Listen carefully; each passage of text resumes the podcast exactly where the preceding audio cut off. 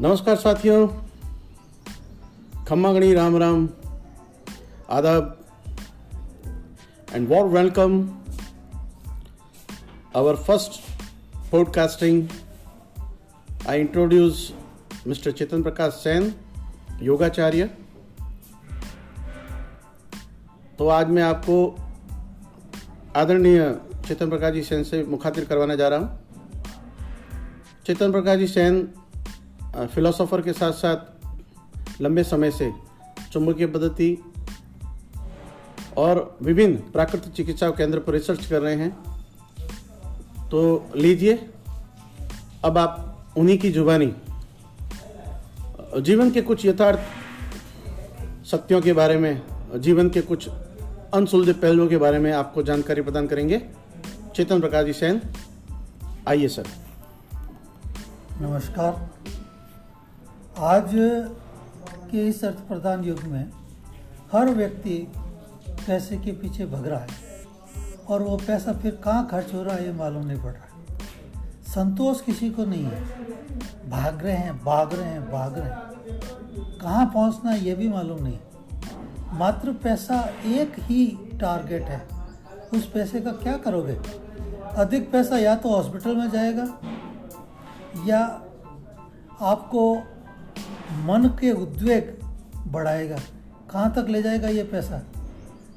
एक छोटी सी कथा से मैं आपको समझा देता हूँ कि पैसा की क्या वैल्यू है।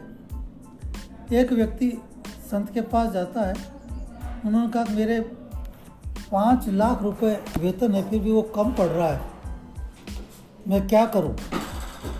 उन्होंने पूछा भाई तुम्हारे घर में कौन कौन है? तो उन्होंने बताया, फिर अपने ड्राइवर के बारे में बताया कि ड्राइवर को आप कितनी तनख्वाह देते हैं? कि पाँच हज़ार रुपये। तो पाँच हज़ार में क्या वो कभी भूखा आता है, कभी वो नंगा आता है? क्या उसका घर परिवार कहीं पर ऐसी जगह रहता है कि जहाँ पर उनको सुख सुविधाएं नहीं मिलती है? तो आप उससे सीख लो। जब वो पाँच हज़ार में अपनी सारी गृहस्थी चला सकता है और आपको इतने लाखों रुपए मिलते हैं उसके बाद में भी आप संतुष्ट नहीं हैं, तो आप संतुष्ट कहाँ होंगे? इसलिए आप सिर्फ पैसे पे मत भागें। आप अपना पास जो कुछ भी है वो दूसरों को देने का प्रयास करें। उससे आपको जो शांति और संतोष प्राप्त होगा उसकी आप कल्पना नहीं कर सकते हैं। और प्रकृति के शरण में रहें। जितना आप प्रकृति के शरण में रहेंगे, पंच महाभूतों के शरण में रहेंगे, उतना आप स्वस्थ हो जाएंगे।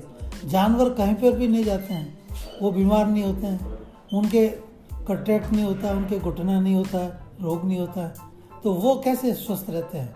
वो बीमारी में भोजन नहीं करते हैं, उपवास करते हैं। आप भी उपवास कीजिए और स्वस्थ रहिए, मस्त रहिए, व्यस्त रहिए। धन्यवाद।